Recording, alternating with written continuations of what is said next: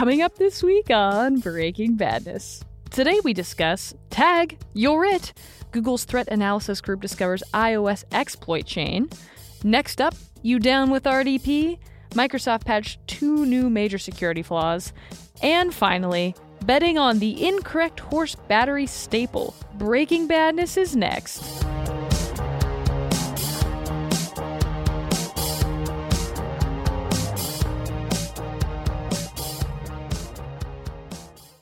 Welcome to Breaking Badness episode number 25, recorded on September 9th, 2019. I'm your co host, Kelsey Ajabwell Pun LaBelle. With me, co host Tarek Hacking the Gibson Sala. And last but not least, Chad Drop Table Anderson. Thank you both so much for being on the podcast today. Thank you. Yeah, thank you. You're welcome anytime. Perfect. So we have three different articles to get into today, as usual. So let's just get right into it and start with Tag You're It. So earlier this year, Google's Threat Analysis Group, aka TAG, discovered a small collection of hacked websites.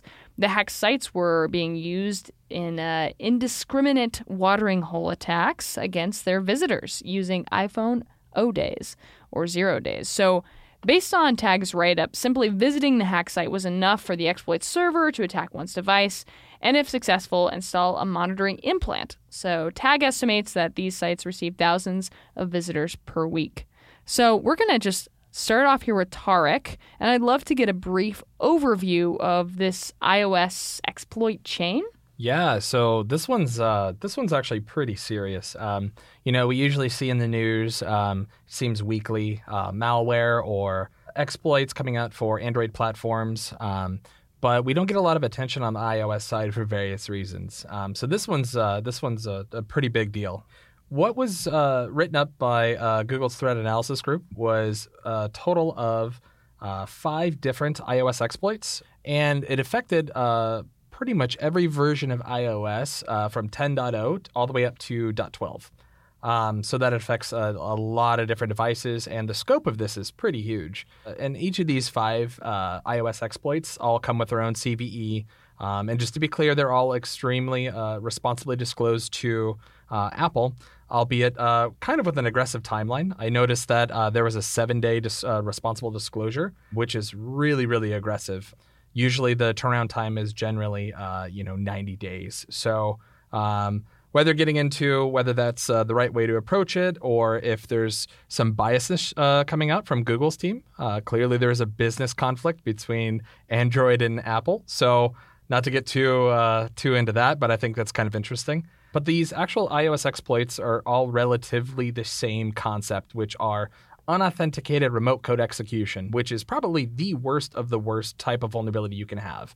This is, uh, like you said earlier, this is uh, somebody with um, a updated. In this case, during this time frame, this was like an updated device. Generally, uh, would navigate a specific website, and this code would execute, and an implant would get dropped on it. So, what was also pretty interesting too is Google stated these exploits and the implants associated with it um, affected thousands of users every day.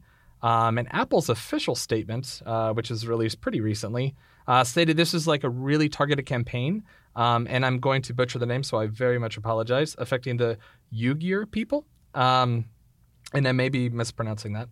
Uh, but that's a group of people that have really been in, involved in like a lot of conflict with uh, the Chinese government. So um, I don't think it'd be outrageous to make the assumption that the Chinese government may be behind uh, the authors of the attack.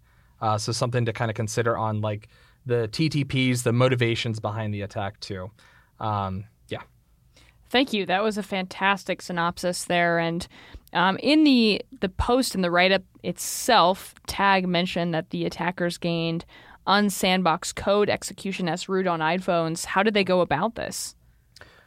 Yeah, so that one's uh, that one's really interesting. Um, Google has a really solid write up for each of the five uh, unauthenticated RCEs and CVEs associated with it um, on their site, uh, or excuse me, not on their site, on their uh, Project Zero blogspot.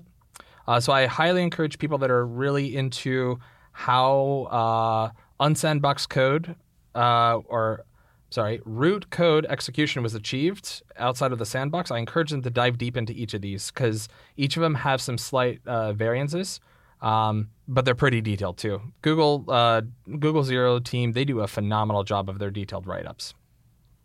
Absolutely, and we are not going to get into all five of those because I think we would take quite a while. So do feel free to look those up. Um, they will be included in the link in our blog post on domaintools.com slash resources slash blog. Um, so what I want to dive deep into is the implant teardown. So, what is the primary focus or goal around this? Yeah, so uh, it's really interesting. Um, as advanced as a lot of these exploit uh, chains and these exploits are, um, at the end of the day, um, a lot of malware exhibits the same behavior, um, which is collecting personal data. And this uh, specific implant is no different. Um, so Ian Beer did a really phenomenal write up on the implant itself. Um, and although the code itself was compiled and there's no source code available, Ian did a phenomenal job at taking a look at the behavior of the implant, right? So when we don't have source code uh, and we want to analyze malware, one of the most common things to do is take a look at it behaviorally, meaning what happens when I execute it and I have sensors and instrumentation that can kind of capture behavioral data what we see with this one is uh, pretty straightforward, and we see it with a lot of Android malware um, as, as, well. So things like uh, reading the local SQLite uh, databases to collect iMessage data, to collect, um, and, and, in this case, Ian uh, noticed uh, some really interesting behavior on other uh, non out of the box messaging platforms like Telegram and Hang, Google Hangouts and Gmail. Um, uh, those were two other uh, messaging platforms that were also specifically targeted by this implant. And these were all uh, collected and uh, submitted over to the C2. So essentially, the way the attack worked is uh, any person that visits any, uh, you know, the specific watering hole site in question, um, the exploit would the exploit code would run on their machine, um, and then the implant would be dropped and then um, a beacon would come out about every 60 seconds um, based on the behavior and that beacon would contain uh, inside of its payload um, your contact information, uh, metadata about the phone itself, like what version you have, what your you know um, unique SIM card is, uh, and uh, all of your um, contact information and messages and all this very personal data. One thing that I thought was really interesting too um, with this implant is that it also collects your Google OAuth token data too. So one of the nasty things you can do with that, if I have that OAuth token, um, I can actually authenticate to any Google service or any service um, that uses Google for authentication. Meaning, like, let's say you have a um, a doctor and you want to look up your medical stuff, and they use Google for authentication. Once I have that token, I can authenticate on your behalf and access your account. Um, pretty serious stuff. Yeah, that is very serious. Thank you again for framing that and, and giving us a little bit more insight. And uh, I also wanted to get a breakdown maybe of Ian Beer's write up in terms of the actual code that he uh, surfaced. Yeah, yeah. So I encourage everybody to once again go to uh, googleprojectzero.blogspot. Um, you could see the implant teardown on there. Um, and Ian does a phenomenal job of writing up um, or actually visualizing a lot of the data being captured too. So you could see um, the data being captured and posted in flight. Um, and you could see a lot of the SQL uh, queries that are being made uh, on that the implant is doing and the data that it's capturing. Um, so the the write up is very phenomenal. Um, I uh, we would actually use it as like a good baseline too for people that are into malware analysis, so like a good template of what to look for and how to uh, do a good write up. That's great. And you mentioned uh, malware just then, and we've talked about too this nuance between what malware is and what an implant are. So, would you mind describing sort of the, the detail between those different pieces of terminology? Yeah, so absolutely. Um, so implant and malware, um, and I'm going to give my like subjective opinion based on my experience in infosec. Um, when I hear implant, um, implant and malware, I think they're very interchangeable. I think it really comes down to who, uh, what role or what the context is of the person talking about it. So, for example, um, I hear the word implants and see the word implant being used heavily for offensive security minded individuals. Um, meaning, let's say uh, I'm doing a pen test of my company's network. um, and I want to generate um, some malicious code, and I'm going to use that with air quotes here. Um, to run on, um, uh, you know, one of the devices I compromised to kind of, you know, do my pen test.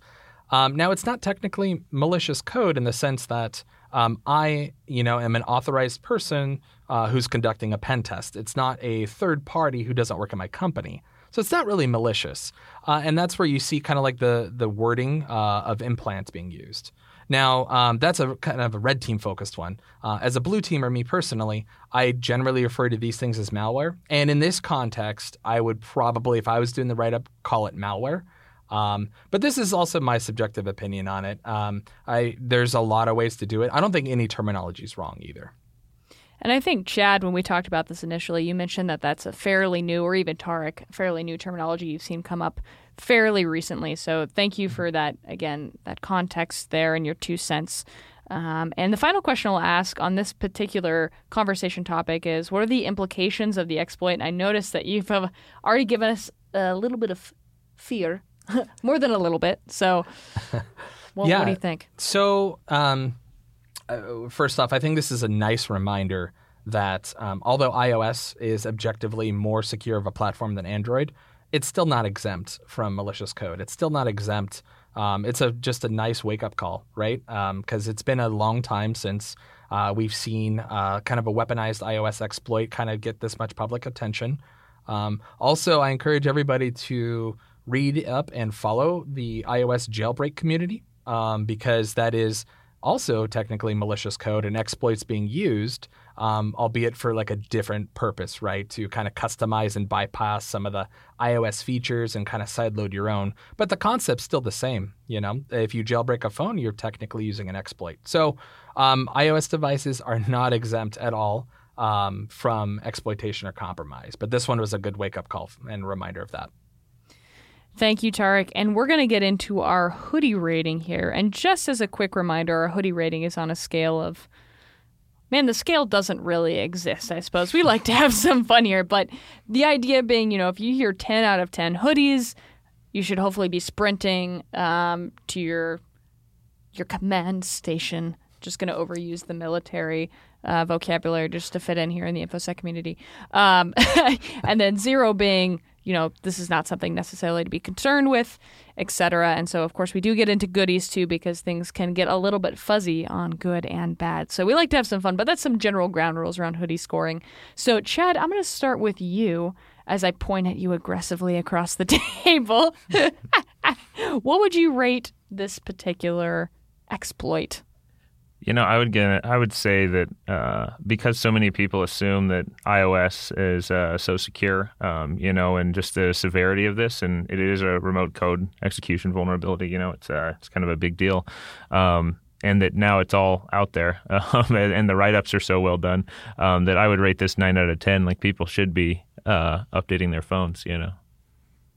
They should be concerned. Yeah, Is you this should the- always update your phone, but you should definitely Definitely your this phone time. right now. Is the S in iOS, does that stand for secure? no. All right, Tarek, how about you? Uh, I'm going to give this one 10 out of 10 uh, hoodies or 10 out of 10 Gibsons.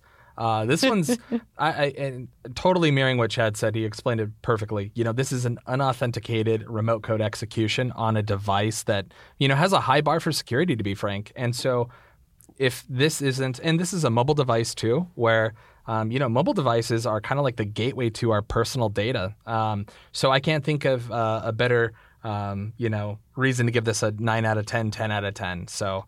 Um, yeah, ten out of ten on the uh, on the badness scale, um, and um, I would give this like a solid, you know, eight out of ten on the uh, good scale. Um, it was, uh, it- you know, unfortunately, it was weaponized and used against a certain type of people for, you know, obviously horrible things. However, um, you know, good on Google for finding it. Uh, good on good on Google for reporting it. Um, I'd give him ten out of ten. I'm just, uh, it- you know, unless I misread something, I believe it was seven days. I think that's uh, for responsible disclosure, um, and I think that's really, really aggressive. Um, I, you know, after doing responsible disclosure, being on the receiving end of that uh, uh, with uh, one of my previous companies for a couple years, um, that's a lot of effort to do. That's a lot of effort on the back end for coordinating because you have to muster up resources to understand the problem. You have to uh, develop code to um, remediate the problem, and you have to um, you know get it pushed to production, right? And that's a lot of work and a lot of like randomizations on the weekend and you know so there's a lot of people that were really affected by the very aggressive deadline of seven days. Um, but I also understand the alternative too. You want to make the company take it seriously and push it seriously. So, you know, there's no right or wrong there. Um, so I give it eight out of 10 on the good scale. Can I just say ex- excellent use of mustering? A word that is not used enough, I would argue, in any conversation. A delicious condiment, a too. delicious condiment. Would you like some mustering with your ketchup? um, I'm also like my eighth grade dare education. I feel like is coming back to me like a gateway drug, but gateway to your personal identifiable information. I don't know what we can do with that, but there's a joke there somewhere, and I urge you all to make it in your own head. To keep kids off iPhones. There you go. We'll make some keychains. It'll all be okay. Um, okay, so perfect. Let's just muster our way I didn't use that right, but I just wanted to use it. Um, into our next discussion, which is you down with RDP. So, Microsoft patched two new major security flaws in the Windows Desktop Services package. So, these two vulnerabilities are similar to the vulnerability known as Bluekeep CVE 2019 0708. I know you all remember that number and know exactly what I'm talking about. Gotta love it. Um, so, Microsoft patched Bluekeep in May and warned that attackers could abuse it to create wormable attacks that spread from one computer to another without user interaction.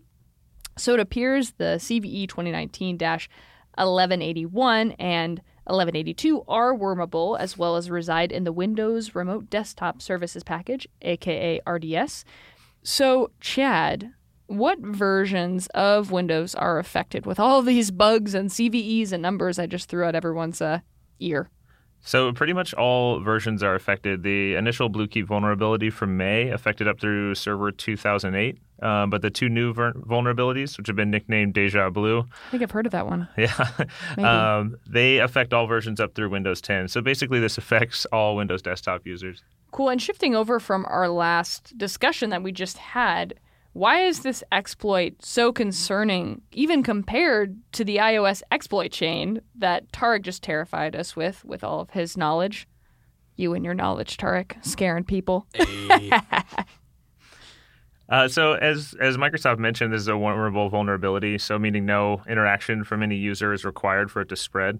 Um, and desktop vulnerabilities of this kind are always a little more concerning to me uh, than a mobile equivalent for a few reasons. Um, one, there isn't as much sandboxing or isolation or general security as you get on a lot of mobile um, operating systems as you have on the desktop. A lot of people don't follow even the most basic security practices with their desktop machine. Uh, where on the mobile phone, they don't even have to think about it. You know, Google and Apple are doing AV work for you in their app stores. Uh, you know, there's firewalls that are built in. Uh, logins are requiring two two factor auth by default more and more. Uh, there's specific permissions for applications to even be able to access system calls. So a compromise requires a lot more hoops to jump through. And then, secondly, updates for mobile phones are pushed and sometimes even forced by the manufacturers now. So, you know, for some reason, um, people update their mobile phones more. I don't know what it is. There's something psychological with our desktop machines. I don't know about you, but I, I'll kick updates down the road sometimes just because I want uh, you know, to be able to get some more work done uh, through the day. And I, I, don't have time to sit there and reboot my machine. Um, where with my mobile phone, as soon as something pops up, I think, oh, that night, you know, what new feature am I going to get? I'm going to, you know, turn it on, and uh, what's my phone going to be able to do tomorrow that it wasn't able to do today? You know. Uh, and then and lastly, the barrier to entry for uh, vulnerabilities on the desktop are usually a little bit lower. Um, in the case of these latest iOS bugs, you know, it requires some knowledge of how to set up a server that will attack uh, victims or you know bring them in, um, and some knowledge usually of how to package up malicious APKs, say in the in the case of Android malware, um, and at least some knowledge of the security features that are present on phones and how to circumvent them. So the this Microsoft uh, RDP attack is just a lot more low hanging fruit, which is what um, a lot of crimeware and uh, attackers look for. You know. That response wormed my heart. Mm. That's. you hear that, Hallmark? I've got a card for you. Thank you, Chad. That was a yeah. great response. I really appreciate it. And I think the question we're all asking ourselves is why do we need to care about this? Yeah. Um, well, in a world of vulnerability and uh, leak fatigue, uh, so the um, the even though it hasn't been seen in any widespread attacks yet, uh, a Metasploit module came out over this last weekend, which means the barrier to entry is even lower. Um, pretty much anyone can do it. So it's only a matter of time, I think, before this is bundled into some commercial hacking tools, and pretty much anyone out there can leverage it. You know, anyone can run a Metasploit module. Great. And if I can inject too, uh, I think it's a good opportunity for researchers and people that are curious to set up a, a vulnerable honeypot for this too since we have it now weaponized and we have uh, a lot of nice like honeypot frameworks out there, um, it's a good opportunity to kind of see what threat actors uh, what they're doing with this vulnerability. You know. So it's kind of funny. One of the things that uh, Metasploit uh, mentioned when they released the module is that, or Rapid7 rather, that if the if an IDS detects the attack and cuts it off um, while it's happening, it forces it, a crash on the target machine. So um, it, it, may actually lead to, um, yeah, if you have some high interaction honeypots, they'll just be rebooting. That'll be how you know someone's there. um, yeah. Nice. Oh, that's interesting. So, what what can we do? How do we mitigate this or prevent something like this in the future? Yeah, so uh, Microsoft released that people should do network level authentication. Um, that's recommended. An attacker would need to authenticate before they could exploit it. Um, I'd argue that RDP should always be blocked externally, anyways. Um, I understand some people out there need to manage their boxes uh, over RDP, and they should do that by leveraging a Bastion host or network of some kind that would restrict incoming connections to just that host or management network. It's that extra layer of defense and depth and complexity that'll save you in the end. I think so. Yeah. On so many levels. Good life advice, too. Good life advice. Yeah. Always.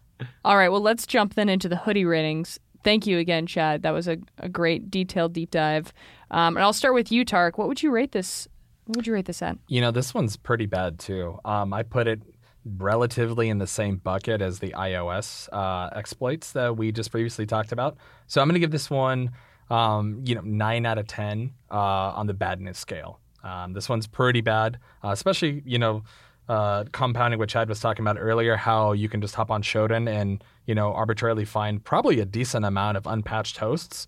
Um, so from an impact point of view, um, you know, looking at the scope too, this might actually even be a little bit higher. I know I gave the iOS one 10, but maybe this is an 11 because the scope is much larger, right? Um, there's data out there showing that the scope for the iOS stuff was a little bit smaller than you know, uh, previously reported. But this one, I think we can objectively, data wise, say this one's pretty huge. I haven't seen the numbers though, but I imagine it's in the hundreds, if not thousands. That's a pretty significant impact. What do you What do you think, Chad? I'd, I'd put it in the same boat, the nine out of ten or ten out of ten. I hopped onto Shodan and just looked around, and you know, one of the things. There's so many machines on there that are um, have RDP open, and they're going to be unpatched today, and they'll probably be unpatched still a year from now because that's just the way it is. People, those are forgotten machines that are just sitting out there on the internet. You know, people don't even know they're vulnerable. The forgotten um, machines. The forgotten machines. Oh. Yeah, it's someone's shadow IT in a basement somewhere. that is, you know, uh, that uh, just yeah, it's just sitting there humming away, waiting to be exploited. So. Um, yeah, I'd give it a 10 out of 10. It's worrying.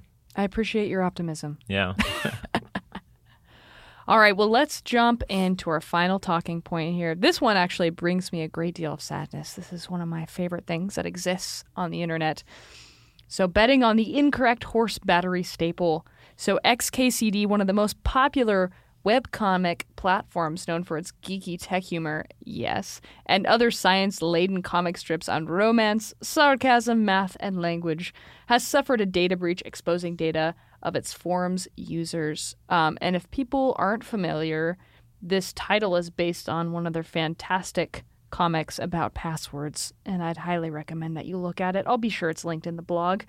Uh, but let's start with you, Tarek. What what happened here? Um, how was this breach discovered, and was it how was it carried out? Yeah, so um, the breach was initially reported through uh, Troy Hunt has a pretty cool service, um, and I think it's pretty well known. It's a site called Have I Been Pwned, um, and it's a service that um, you could set up notifications for domains or uh, sources of uh, passwords, um, and then if you have a match, like for example, um, let's say your Twitter account gets uh, breached and the password gets uploaded to the service, you can get a notification saying, "Hey, your Twitter account um, has been breached," and you can go ahead and take the appropriate response. Um, as a as a consumer of the platform, uh, so something similar happened with XKCD. Um, the um, actual database with uh, over 562,000 accounts uh, were breached. Um, I have not seen any data to show how it was done, um, or but you know my theory, since this is a PHP-based uh, uh, application using the PHPB or PHPBB uh, forum software, if I were a gambling man, I'd say this is like, probably like an unpatched uh, vulnerability that uh, uh, was exploited to dump the database. Um, that's my guess. I don't have any data to prove that, um, but that's kind of you know that's a very common platform, and that gets compromised pretty often. Um, just hope hop on over to like exploit DB, and you can see all kinds of great stuff for it. What's nice is you are a gambling man, so we can uh, note that that PHPBB is, For the record. in fact, how it That's true. I, have seen you in Vegas. Yeah. I was just here Craps. betting whether or not you would say that, Chad. We're all betting people. yeah. Um, and a side note too, I really, as like somebody who did a lot of incident response over the years, I really shout out to the admins of XKCD. Um, if you go to their forum as of now, the forum is still down. Um, uh, you know, this is part of like the incident response life cycle where, you know, uh, they may not know what happened, but in order to contain the problem, they have to turn off the forums. And that makes total sense from an IR perspective. I'm really glad they're doing that. It shows they take security seriously, they take the breach seriously. Um, you know, there it's it's kind of a challenge for IR folks because uh, you know we don't want to tell the business to turn off you know whatever the business makes money off of, but at the same time we want to protect data. So I'm glad XKCD is doing it the right way there. Absolutely. And Chad, have there been any delightful PII spills this past week that you also want to bring to light? Oh yes, it always uh, it continues. Uh, I believe I said the last time I was on that life's a breach, um, and that's just the way that it is now. There's XKCD, the uh, Mastercard German rewards program um, was leaked. Some 86,000 or 85,000 um, users there, and then Facebook had a huge breach as well. Several more forums were reported on Have I Been Pwned. So um, it, it's gotten so bad that I actually used a leak recently to figure out one of my old addresses that I needed for an application because I'd forgotten what the address was. So there is a use in all these. A silver lining. Yes. Excellent. And the most important question I'll ask, maybe ever on this podcast, is what is your favorite XKCD comic, starting with Tarek? You know, uh, so there's a couple of them. I uh, so the horse battery staple, that comic kind of single-handedly changed how people look at passwords and password complexity. Right? It almost kind of set a standard. So you gotta appreciate that. Like one comic had a huge impact. Uh, the other one is like the other, once again like Bobby Tables, right? that one really brought to light what SQL injection is in a funny way. So uh, both of them are amazing. Can I pick two? I'm gonna yes, pick two. I'll accept it. The committee accepts. Chad? I, I'm going to take two as well because I love Little Bobby drop tables. No, you don't Um, get a chocolate bar. That's not how this works. But uh, Oh, it's take five. Sorry. um, but the other one that I love is the uh, the graph on what it takes to automate something and the amount of time that you spend writing the automation script. Um, it's that always cracks me up as well. So That's a good one. yeah, Another nomination is the Python uh, management one too, and it's just like a spaghetti diagram of installing Python and managing virtual environments. So shout out to that one, third place winner. I'm going to insert my opinion here. Um, I really love the comic where one of the characters is talking about the definition of insanity, and the other character says, People talk about that all the time, but does it change anything? And that just gets me every time. Well, I can't think of a better note to end on than great comics. I'll make sure I link those two. Great recommendations by you both. Shout out to Randall. I know you listen to our podcast, obviously. It brings you so much inspiration. So um, just just know we love you. Good luck with the forms. We're here for you, buddy. Um, and yeah, so thank you both so much for this week. Chad, thanks for filling in for Emily. We really appreciate it. Tarek, love having you on as always. And we'll be back here next week with some more badness to break. That's about all we have for this week. You can find us on Twitter at DomainTools. All of the articles and IOCs mentioned today will be included in our blog post, which can be found at domaintools.com slash resources slash podcasts. Catch us every Wednesday at 9 a.m. Pacific time when we publish our podcast and blog. That's all we have for this week. We'll see you next week on another episode of Breaking Badness. Until then, remember, don't drink and click.